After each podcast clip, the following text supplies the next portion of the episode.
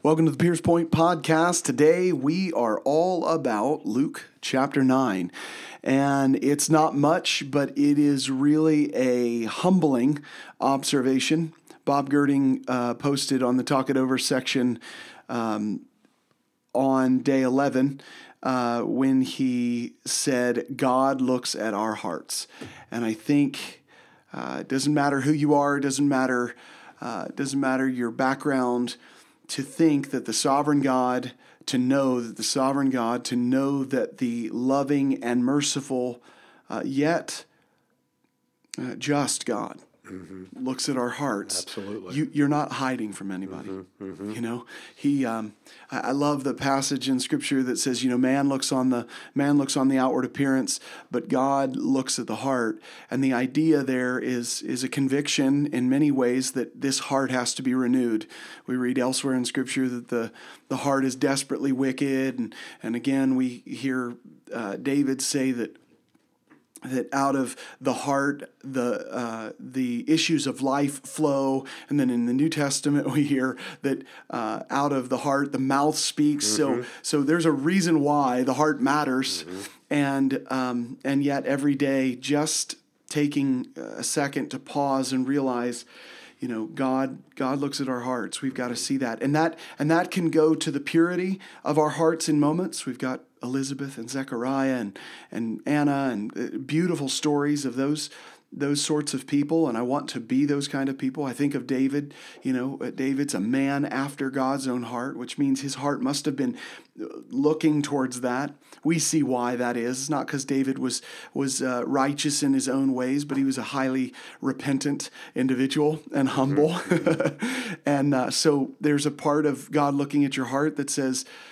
I'm glad for that. There's also that part of your heart that says, you got to change me, Lord, because mm-hmm. mm-hmm I look in the mirror every day and my heart seems to manifest through everything else to where I can yeah. see it, and it's bad. You know? We we think about God uh, looking on our hearts, and, and really as men, all we can see as far as to see what someone is really about is what they say and what they do. Yeah. And but but God goes to the very uh, if you heart, if you will, of the matter by saying, I know what your motives are. I know what you're truly about. So it's a I'm, great comment. I, am really glad that you said that that way because uh, I think what we see throughout the New Testament is we see uh, a group of people. God has given us this this mercy. He's given us this grace, and that is that we are able to judge people by their fruit. We are able. He gave fruit so that we could see it, that we could know who we're affiliated with. I, I praise God for that. I want I want to be able to determine that.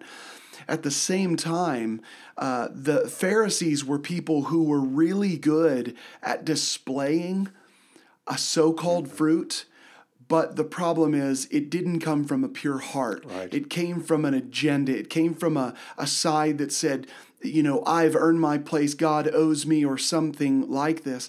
And so uh, this, this is true even when we're producing fruit in keeping with repentance uh, one of those key elements is humility. Without that, the Pharisees didn't have it, but mm-hmm. without that, without this constant uh, introspection that says, God, I'm without you, I'm nothing. Mm-hmm. I cannot mm-hmm. do this. Mm-hmm. Doesn't matter if you've walked with Jesus 80 years of your life. To really understand, I'm nothing without him. Mm-hmm. He, he's wanting that heart. That's why the scripture says, you know, God rejects the proud, but he gives grace Absolutely. to the humble, That's powerful. Awesome. Okay, so we're rolling into chapter nine. What stands out mm, to you, sir? Oh my, we're in the uh, uh, we're in the thrust of a of a some very heavy things that Jesus and the twelve are dealing with here. But uh, the first few verses, Jesus and he, he he being Jesus called the twelve together and gave them power and authority over all the demons and to heal disease, diseases and he sent them out to proclaim the kingdom of God and to perform healing. It is uh, it's so it's so very uh, important that we see that that the first thing that is they're getting into the very uh, uh, uh, the, the the very reason that Christ came, and he being 100% man but 100% God, knew that first of all he was going to have to have these 12 to help him through this. There he wasn't going to be in every place all the time.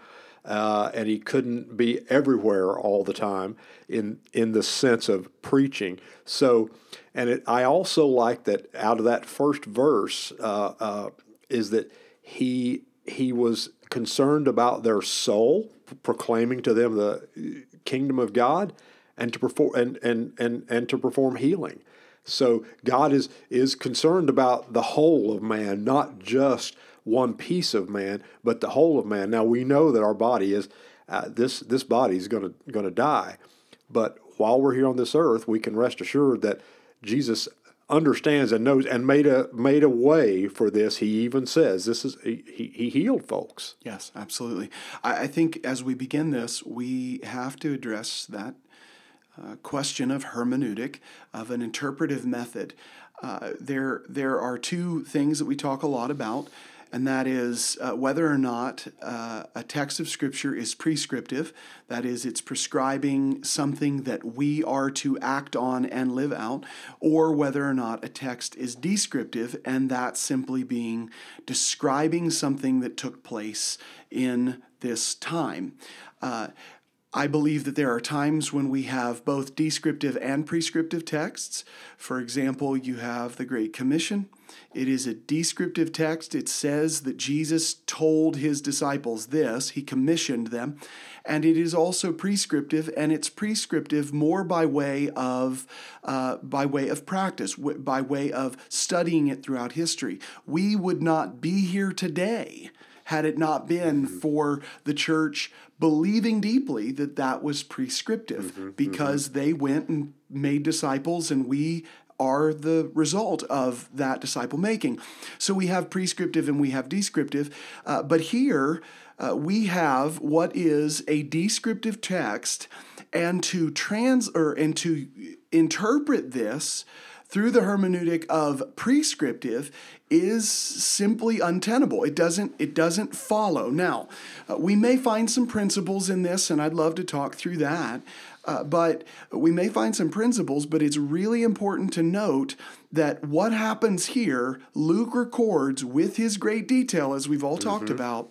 Uh, he says Jesus called the 12 together. Yes. Uh, there, there have been all kinds of distinctions in groups. There have been crowds that have followed Jesus. There have been Pharisees and, and, and teachers of the law and all of these scribes. There have been the disciples. There have been the apostles. And in this, he called the 12, who we, we recently uh, read who those were mm-hmm. or, or, understood who they were. Uh, he called the 12 and he gave them power and authority over all demons and to heal diseases. He sent them out to proclaim the kingdom of God and to perform healing. Here's another hermeneutic question. Uh, simply a fancy word that talks about our interpretive method. Many times we read the Bible trying to interpret it with forcing ourself into the story. Mm-hmm, mm-hmm. Well, here's the beauty. You and I weren't here. Mm-hmm. and there's there's times when that that's kind of a letdown because we go, "Oh, that sounds exciting."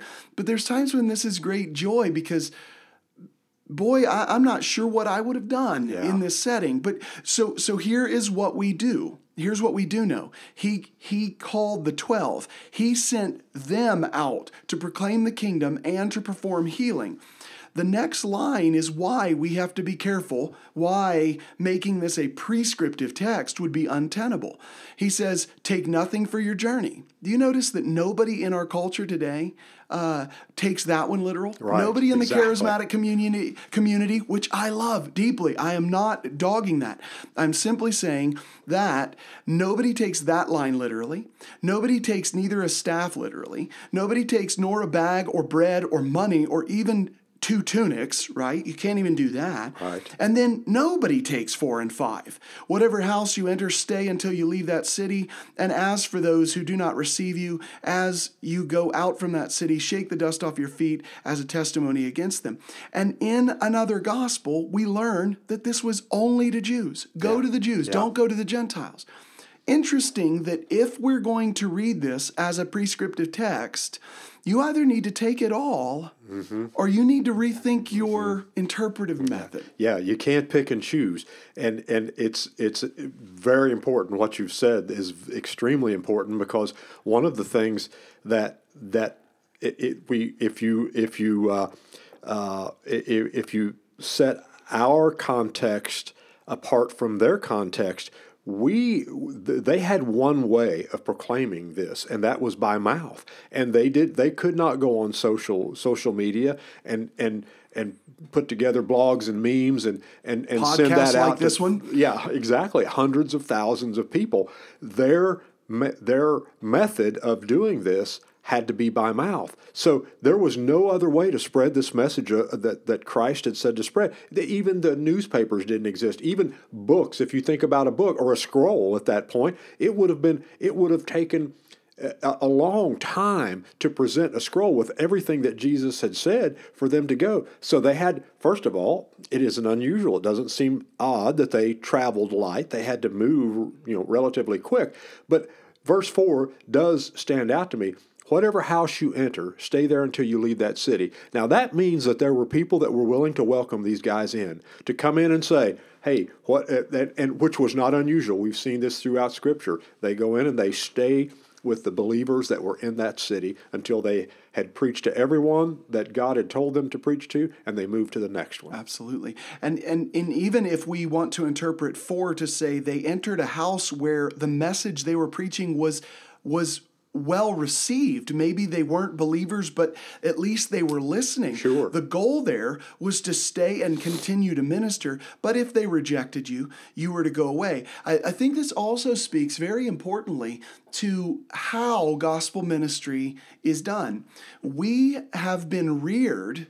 Uh, not even unwittingly is, is the word I'm looking for. Unwittingly, we have been reared in a uh, easy decisionism or an easy decision follow Jesus culture where we go to a crusade, somebody says, Do you want to give your life to Jesus? We say yes, come up, make a prayer, and then everything's good. Mm-hmm.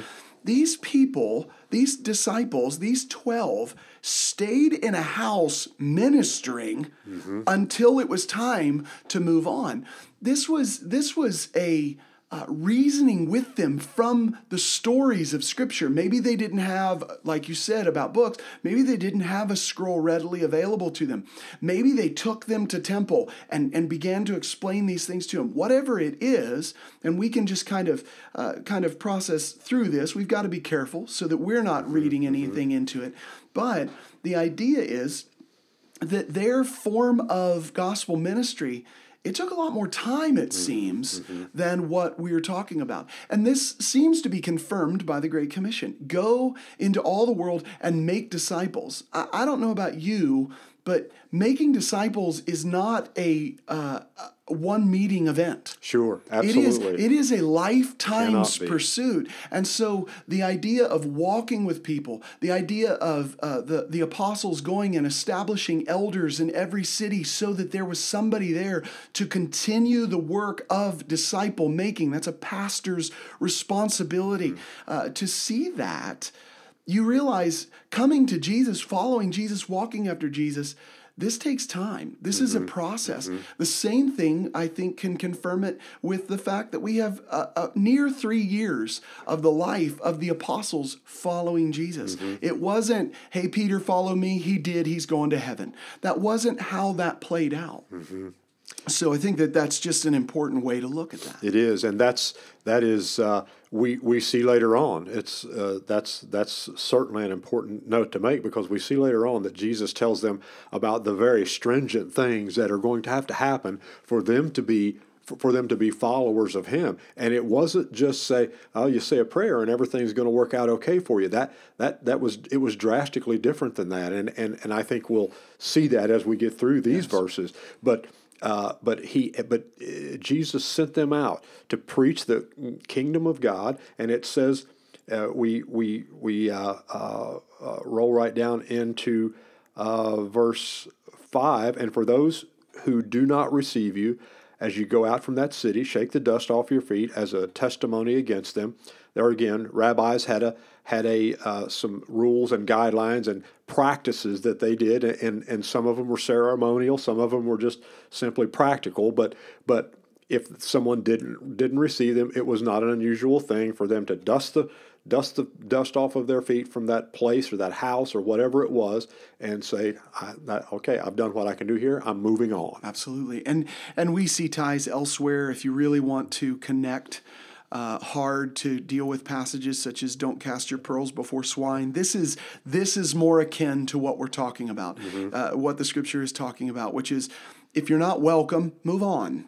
Yeah. Okay. And and yes, there's the ceremonial thing that that says there's a judgment. You know, uh, I pity you. I'm, I'm sorry yes. that you have rejected the, the message. You've, you've deemed yourself unworthy of eternal life. That that's such a shame. Uh, and and so there's a sign of judgment there, but you move on.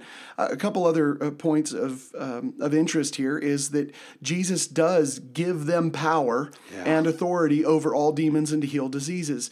Um, it, it, says in Mark's gospel, it says authority. It does not include um, power, right? Power is not there. Uh, it, it, it's not, this is not a, a moment of who got it right. The, the point is, authority and power are often these hand in hand concepts that go there. And Jesus had given it to them. Uh, so they go out, they're, uh, they are trained by Jesus, they're discipled by Jesus, they are empowered by Jesus over a particular area, uh, you know, demons and diseases, mm-hmm. demons and diseases, and they were in charge of proclaiming the kingdom of God to perform uh, and to perform healings. That verse 2 is a tricky thing because in some circles today, the idea is go into all the world and preach the gospel and use words if you have to. Mm-hmm. Uh, this St. Francis of Assisi, which I, I pick on this statement all the time because it's patently absurd. And, and the reason why is because even Jesus himself tells them twofold uh, a twofold thing to do proclaim the kingdom of god perform healing in our day maybe maybe you're not you know you you have no thought of of praying for somebody and them being healed but you you say you say uh, proclaim the kingdom and be a loving witness and most people are a loving witness and they never open their mouth. Mm-hmm, mm-hmm. It is twofold. It always is. And as we learned a couple of we- uh, a couple of podcasts ago, Jesus says that his message was a message of power. Mm-hmm. So so it's words and there was authority in this particular situation. Mm-hmm. So just keep walking down through this and, and chime in wherever you feel. Uh, verse number six, I think uh, interesting. The fir- very first word of verse number six, departing. So, or in some in some translations it says, so they departed. They began. They they first number one. They did what he said. That that may seem simple and and, and it is but it is not what a lot of people do. And we shouldn't they, miss it. They, we should not miss the fact that they they actually did what Jesus told them to do. They were preaching the gospel and they were healing, and that was the mission that God had given them. And and and and they they actually did it. That's something that.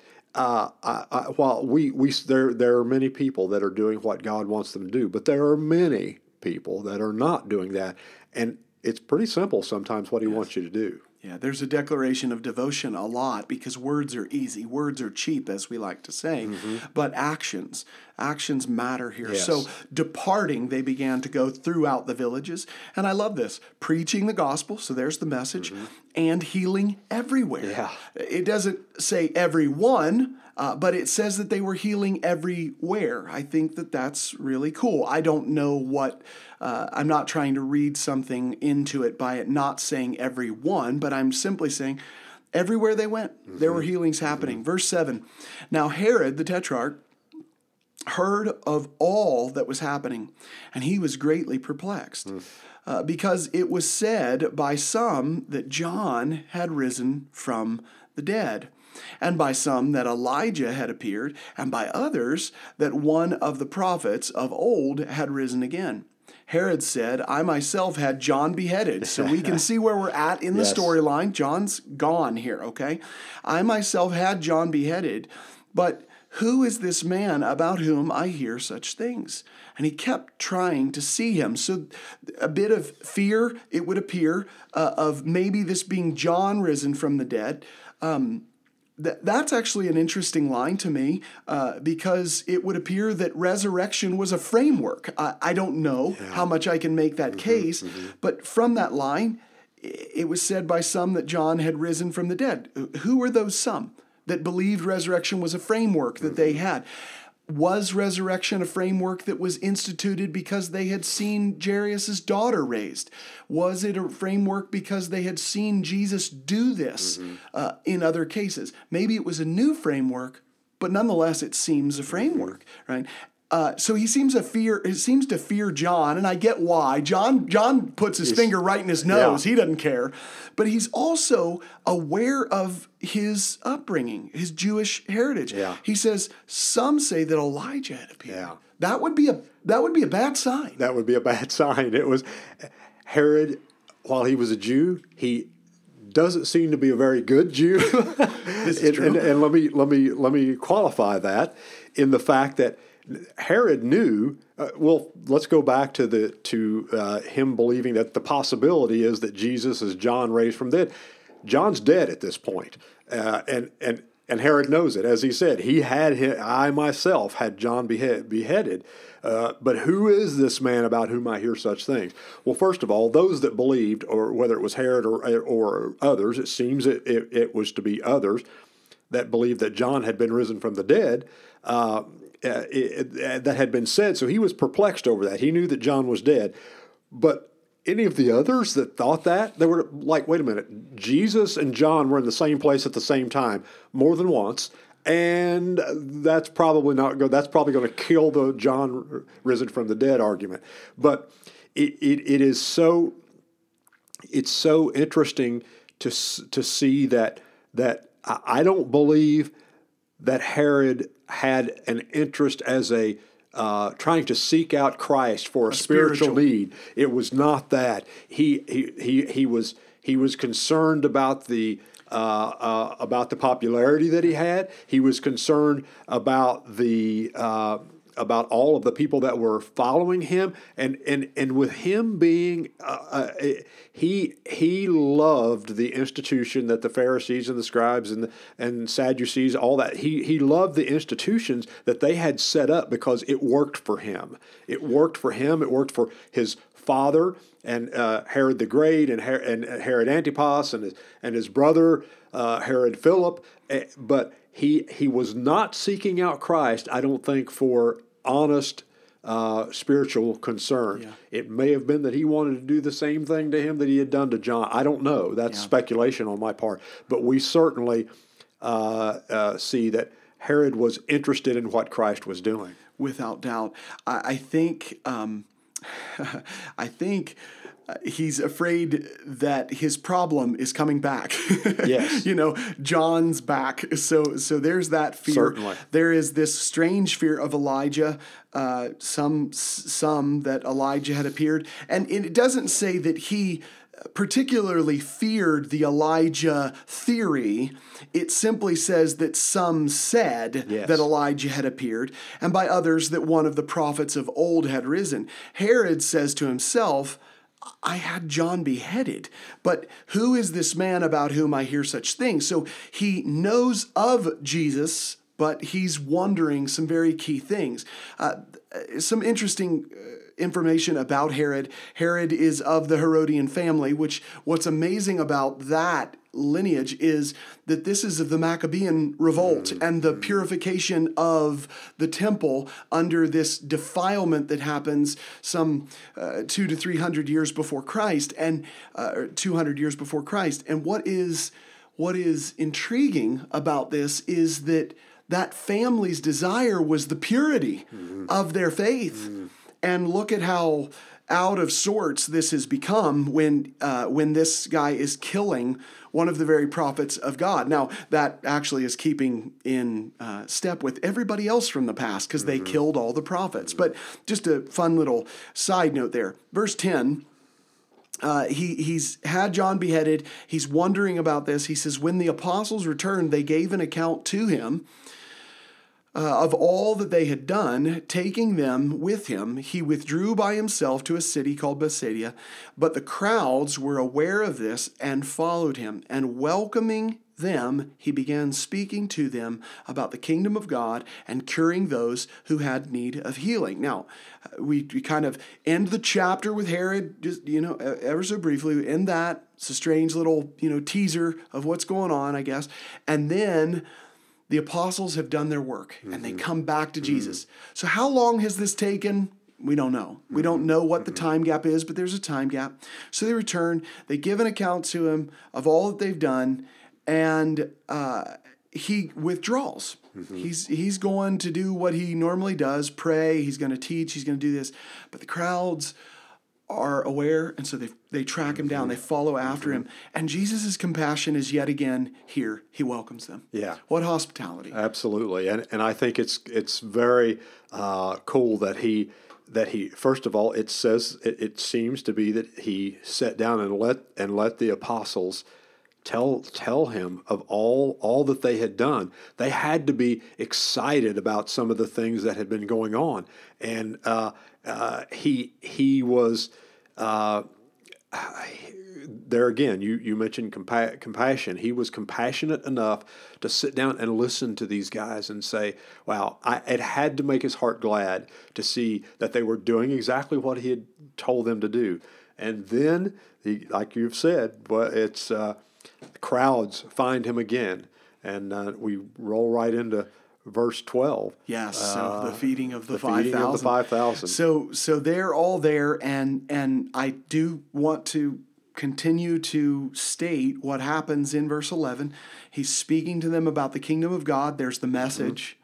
And curing them, uh, curing those who had need of healing. There's the power. Mm-hmm. There's a message with power, and it's and it's always together in in Jesus's ministry. Mm-hmm. Okay, and and I still do believe that the message that we are a people with a message and power. But I guess what I would I would stress to the church today, I would stress to our church today, and this is not a statement against healing. I believe that God moves very clearly still today. Uh, the the message that I would say is that in in the epistles we read that the gospel is the power of God unto salvation. So the message itself is coupled with power. Mm-hmm. Mm-hmm. And so there's something to be said about that. But we have the feeding of the 5,000, and this is quite an epic miracle. So he says, Now the day was ending. We know how the days worked. This would have been late afternoon uh, because the next day would be, be starting soon. The day was ending, and the 12 came and said to him, Send the crowd away that they may go into the surrounding villages in the countryside and find lodging and get something to eat. For here we are in a desolate place. Now, who came to him and said this? It's the 12 who came 12, and said, Send them away. But he said to them, You give them something to eat. And they said, We have no more than five loaves and two fish, unless perhaps we go and buy food for all these people. For there were about 5,000 men noteworthy. It was tracking the mm-hmm. men, not the mm-hmm. women. So, how many are in this entourage? Uh, many more is all we can say. Many more.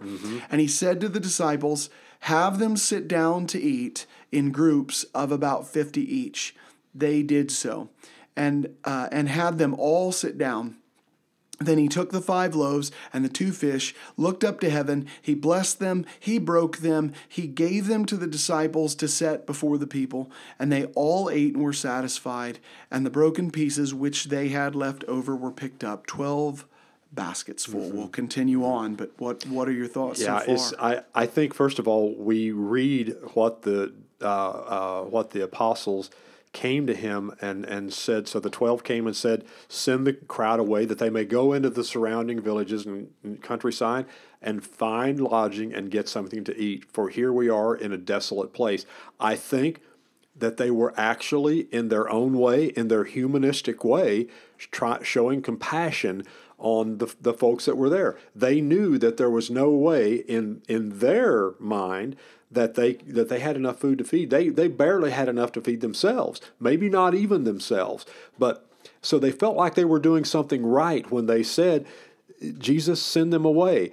We so sometimes we read that and we read something else into that that they didn't want them around. That wasn't it at all. They were trying to care for these people. They truly had care, but they didn't realize that they had far more resources because they had Christ sitting right there with them. And and once again, Jesus takes this opportunity to teach them a valuable, valuable lesson and one that would have been it was just an amazing thing. Yeah, a couple of chapters ago, we have we have these uh, twelve witnessing all of these miracles of Jesus, including the casting out of demons, and then they get on a boat and they forget their uh, their faith. Right? They they have no idea who Jesus is. Again, we have Jesus healing in the surrounding cities. Not only that. Jesus induces them with power. They go out and heal and do this kingdom work for him. They come back to this crowd and somehow have forgotten that Jesus could probably do something about this. I, I agree with you completely. The practical needs of the people is clearly in view for the apostles. They cared for these people. Sure. And and even if it was because Jesus himself cared, they're going to follow suit. But I think I think we could say that they cared for them. The issue is they don't think they don't think with Jesus' power in mind. They're they're not thinking that idea through. So uh, so they tell him, you know, we should send them away and do this, and he goes, no, you give them something to eat. Yeah, and their brains are like, Uh, what? the math, the math doesn't work, Jesus. Yes, yes. They're. I'm sure that they they are figuring this up. Wait a minute. Uh, five loaves, two fishes, and five thousand men, and who knows how many of the others. Yes. Uh, wow, it didn't work. So, and and it, it, it, it is very interesting to me. I, I I love the fact that in verse 15, he he set them down in groups of 50 in an orderly, organized way.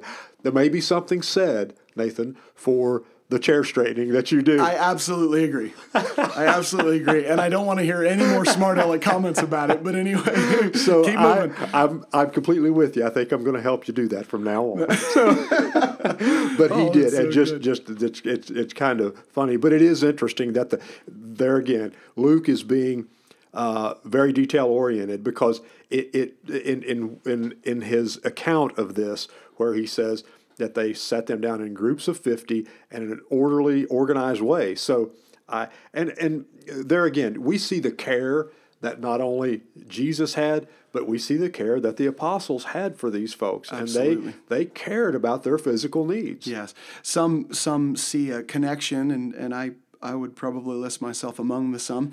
In 2 Kings chapter 4, uh, we remember the story of of Elisha and the poisonous stew. And it's just, it- anyway, if you want to read that, it's 2 Kings chapter 4 and it's verse 38 to 44. But um, in 2 Kings, there is this there is this piece that says uh, Elisha says, uh, "Now bring meal." He threw that meal into the pot and said, "Pour it out for the people that they may eat," because something had made this.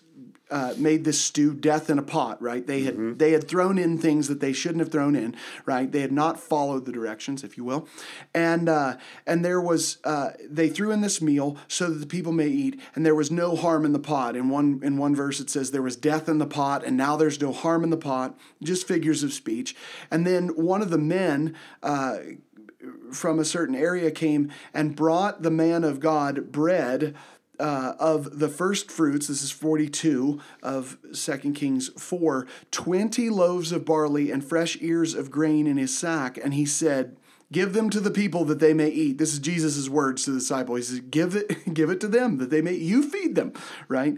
Um, his attendant said, "What will I set this before a hundred men?" Yeah. The same question, right? What What is amazing here, yet again, is that Jesus proves himself to be the fulfillment of every prophetic voice and idea and everything throughout the ages. He is the He is the new Elisha, if Yes. you want to want to put him this way, or the better Elisha.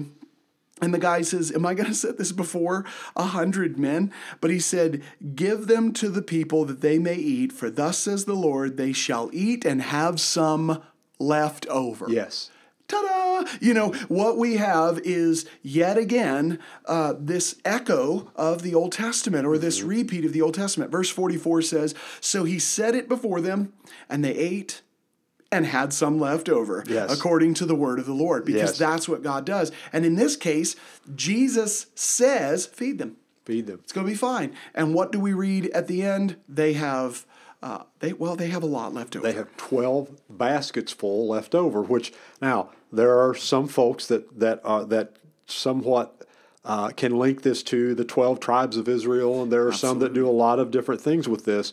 But the fact remains is that they had all, they ate and were satisfied, verse uh, 17 says, and, and 12 baskets full left over. So those people had probably had enough food to go again or come back for seconds if they wanted it. So uh, that that is uh, uh, that is interesting. Well, we jump right into verse eighteen, and it is wow. Uh, the the question that Christ asked is verse. Uh, let's jump right in. And it happened that while he was praying alone, the dis- disciples were with him, and he questioned them, saying, "Who do people say that I am?"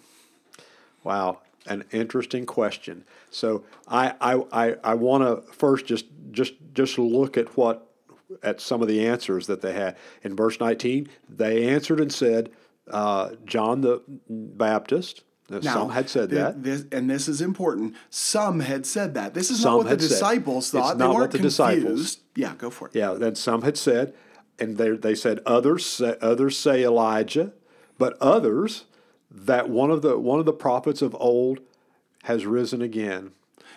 Now think about this just for a second. We just came off this weird story that ended abruptly Mm-hmm. with Herod. And Herod is wondering about this Jesus character. And there there he's fearful that John has come back from the dead or rather according to the interpretation, he's fearful because this is the word. It's either John come back from the dead, it's John the Baptist. They were cousins, maybe they looked alike. it was it was either John the Baptist, it was Elijah, or it was one of the prophets. Mm-hmm. So it almost sounds like when Jesus asked the question, Who do people say that I am? You could hear one of the disciples say, well, actually, Herod's freaking out over there, and we heard the people tell him who they thought you were. So here's the answer. And that was their answer. Yeah, and and and so he he jumps right back again and says, and and he said to them, Jesus said to them, but who do you say that I am? And of course, Peter, being the outgoing uh, uh, type A personality, said, the Christ of God. And and Jesus uh, warned them and instructed them not to tw- not to tell any tell this to anyone, saying, "The Son of Man must suffer many things and be rejected by the elders and chief priests and scribes, and be killed and raised up on the third day." There's a lot in what he just said Yes, there. absolutely. Uh, John's gospel, I believe it is, uh, record, uh, records Peter saying, um, uh, he talks to he's talking to Simon Peter and he asks him this question and he says after people have departed from the eat of my body this is John 6 the the great passage of of cannibalism that people are freaked out about.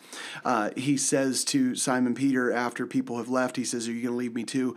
And he says Lord to whom shall we go? You have the words of eternal life. This is an extension of this idea of you are the Christ the Messiah the son of the living God. You're you're the one who we're going to for whatever answer. Elsewhere, again in the text of Scripture, uh, Jesus responds and says, Flesh and blood didn't reveal this Yes, to you, yes. but my Father who is in heaven. I think that that's an important thing. Oftentimes people misquote that and say that the Bible says, uh, Flesh and blood has not revealed this to you, but my spirit. It, it distinguishes, it says, but my Father who is in heaven. So Mm-hmm. I, I think there's something to that. But um, now this question gets personal. Uh, okay, fine. We we've heard what everybody else thinks of who I am. How about you? Yes, And exactly. Peter jumps in with the Christ of God. And I, you know, it's I, I, I think it's important to note that Jesus didn't ask this because he needed that information. He had heard all of the stories. He was with the crowds every day, and so he heard what people were saying about him, about who he was. But it seems to me that he asked this because he would use that question to bring to light a question for these guys that they needed to they needed to answer within themselves and very important follow-up question yes. who do you say that I yeah. am and I think uh, I think it's as we've discussed already it's keeping with this compassionate discipleship model that we see in Jesus where he he commands them to do something well he models it he models it he displays it he commands them to do it. When they have uh, doubts, when their faith is not in Him, when they're not trusting in Him, He corrects them. And then He teaches them again. He models it. He commands them to go. And then when they fall short again, He corrects them again. In this case, it seems yet another one of those tests, if you if you don't freak out with that kind of terminology. But he he then he starts. Who who does everybody else say that I am? Okay, great. I'm glad you answered that. I already knew the answer, like you said. But now, who do you say that I am? And then. Uh, and then Peter chimes in with the right answer. Mm-hmm, uh, Jesus mm-hmm. doesn't uh, Jesus doesn't mince words here. He he says that he warns them and instructs them not to tell this to anyone and why. Yeah. Uh, now we have that old that old indicator, the Son of Man, largely you know mainly in Ezekiel, and mm-hmm. we also see it in Daniel. Um, but in 22, he says, The Son of Man must suffer many things and be rejected by the elders and the chief priests and scribes and be killed and be raised up on the third day. So he's not wanting people to know this for, for what I believe are twofold reasons. The first one would be that I believe that Jesus has more work to do. Mm-hmm. I think that that's a natural conclusion. This is why uh, he says to his mother, at the wedding feast in Cana, he says, It's not my time. Right. he's not saying, I can't do this. He's, he's not saying, I don't even, uh, he's not even saying, I don't want to do this. He's saying, there's a there's an issue here. It's not my time. I've got I've got a lot to accomplish and if I give myself away now, we're going to have a problem. And here's the second reason I think there's a problem if he allows everybody to see this, there are going to be more people like Peter mm-hmm, mm-hmm. who eventually tries to stop yes. what Jesus is doing, which is going to the cross. And what does Je- what does Jesus say famously to Peter? Get behind me, Satan. Yes. You know, get me be- get behind me. Uh, you know, you this antagonist, this one who's trying to thwart the will of God. Get behind me. And Jesus doesn't need any more blocks. Mm-hmm. He's got a, mm-hmm. an agenda to do, and he's going to do it. Yes. He didn't need his own uh, apostles coming in the way of what God was doing. He he had to he had to he says right here he must suffer many things. He must be reject, rejected by the elders and chief priests and scribes. He must be killed and he must be raised on the third day. Without those things happening, you don't have a Messiah. You have someone that's just uh, uh, telling you fables. So these things, he's saying they he must suffer these things. So uh, Jesus didn't want like as you've said, someone like a Peter to come in and try to thwart that the plan of God. Yeah, because he's going to put a stop to it. That's that's clear. He is sovereign. Yes. no no question.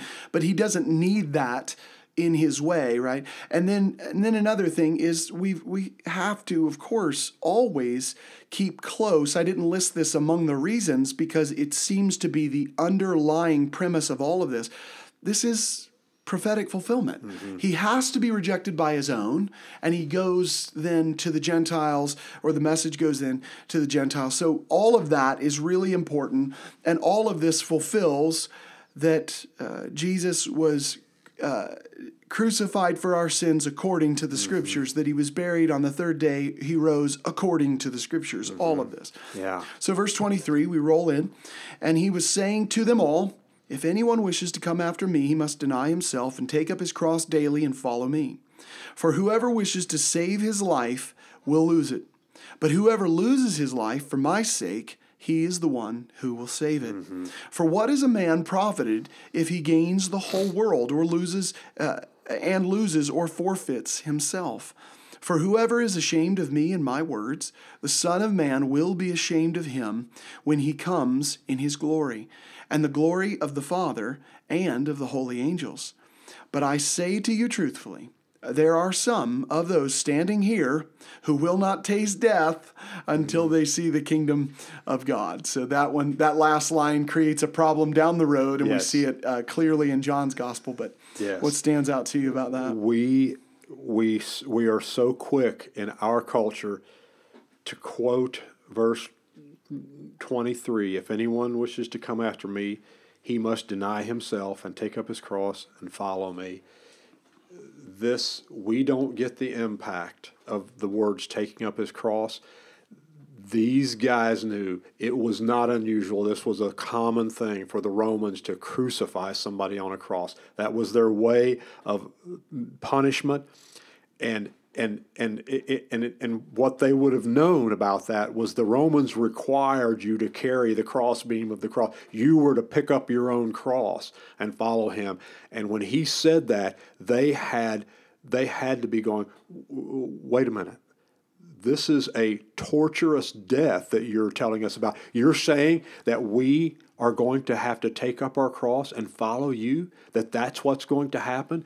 The the words that are said here, if we don't if we don't understand the meaning that it meant to these guys, they would have been they would have been stricken with all kinds of feelings and fear and saying they knew what it meant to take up the cross. Yes, absolutely. Um, his his previous line in 22 that listen i've got to suffer and i've got to be killed and be raised up on the third day. There wasn't really a, a clear uh, understanding of this in again in the folders of their mind.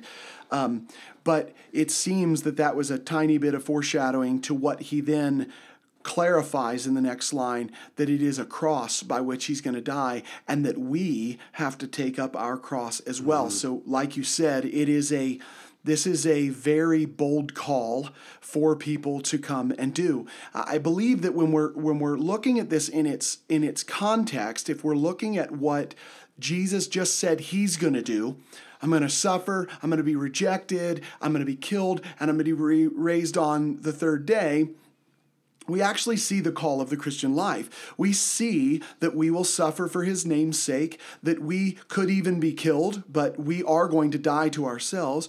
But there's resurrection. We're going to be raised up. Immediately after saying that about himself, he invites them to come after him. Yeah.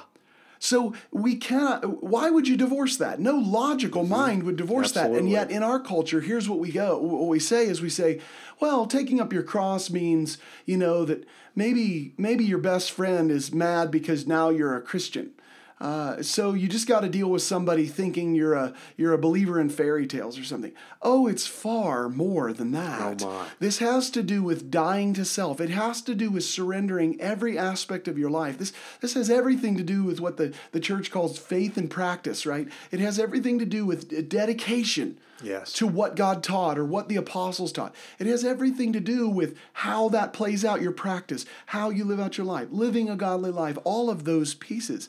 So when he says this, uh, these guys weren't thinking like 21st century Americans. Certainly not. They were not thinking, cool, I get to check in at church once every Mm-hmm. couple of weeks and and therefore I've taken up my cross. No, this is a this is a, an entirely uh, different and far weightier matter. Absolutely, it it out.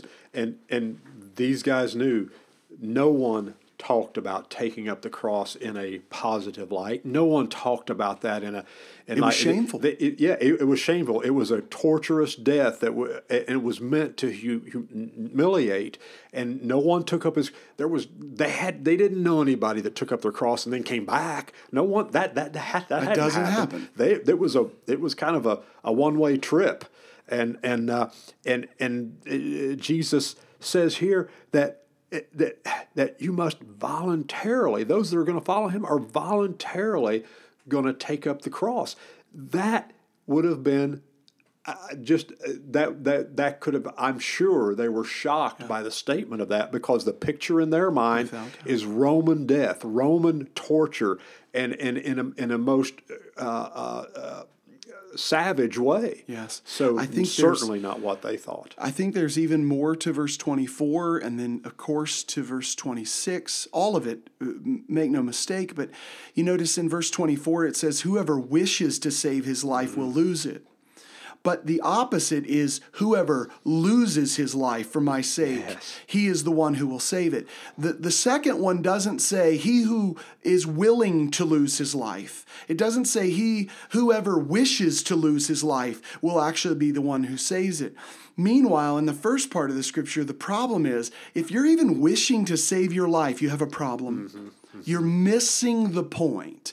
Your life here and this is again we I, I hammer on this a lot and, and let me make sure that i make it clear. This is not to be understood in some sort of gnostic ideal. Uh, the gnostics had this this view that everything fleshly was bad and everything spiritual was good and so what we need to do is is die to the flesh uh, you know lose the flesh and move on to that which is greater the resurrection is a physical resurrection. God's redeeming his created humanity. So we're not talking about that, but we are talking about losing the the the existence that you have independent from God where you're doing it your way, you're going to die Yeah. to this life. And if you're not willing to, then you're going to lose it all. Mm-hmm. You're going to lose it all. Absolutely, and it is. It's so important that you that you brought that out. It is so very important. It, when Jesus said, uh, the, the, uh, "Those that come after me, if anyone wishes to come after me, he must deny himself and take up his cross daily."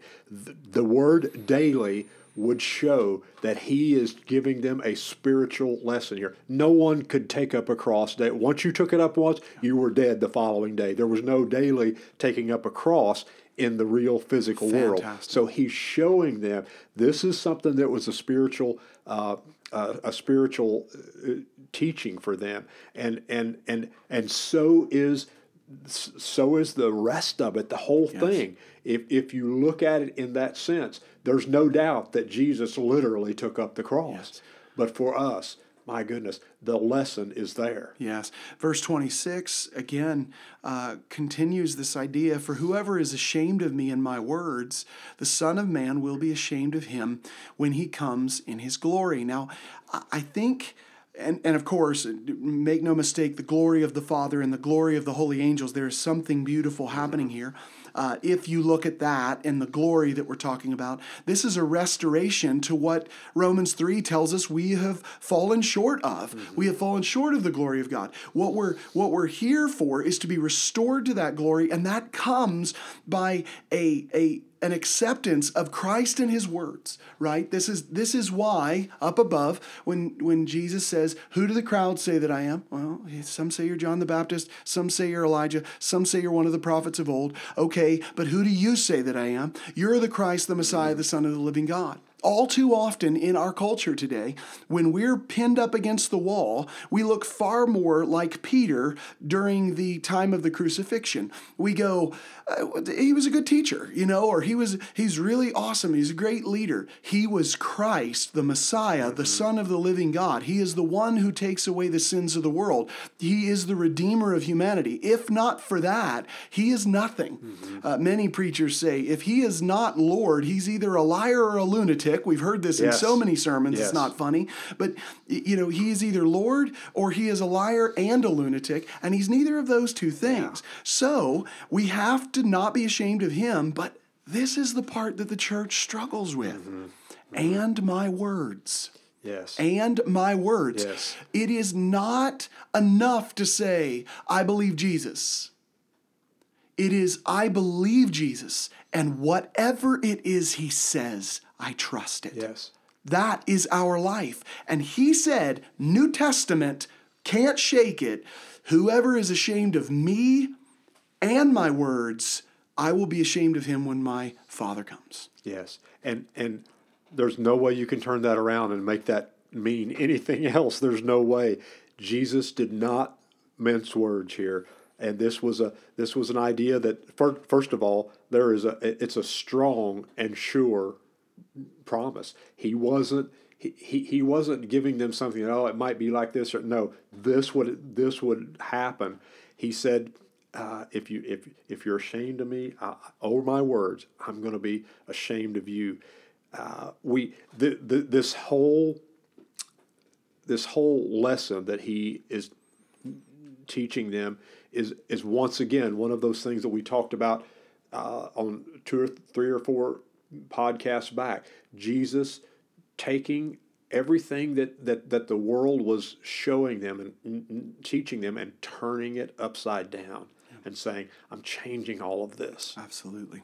Absolutely. So then we, we conclude this section with 27, you know, but I say to you truthfully, there are some of Yeah. those standing here today who will not taste death until they see the kingdom of God. And uh, of course, what we learn from this, what we learn of this meaning, is not that uh, this is about Jesus' return. Yes. It's very important. His kingdom was inaugurated in this in the life of these apostles. Sure. It, its consummation is what we're waiting for. This is what has led scholars to use the phrase the the now and the not yet, the you know the here and the not yet. The idea here is that they did see the kingdom of God and the kingdom of God broke in in in the form of a spirit-filled church. Yes. A spirit-filled church Yeah. on the day of Pentecost. Just Yeah. very powerful things. I, I really think that even though we have uh, we have gone through this and, and given some great points and we have a lot to go, the best step for us is to hold off a little bit from verses 28 to the end, 62, and talk about that in our next podcast because there's too many important things in the transfiguration of Jesus. So it's it's been a good hour. We've enjoyed this hour with you. Here are a couple things that I want to uh, I want to challenge you to. Number one, send us an email. Nathan Frankhauser at gmail.com, Barney Estes at yahoo.com, or piercepointchurch at gmail.com.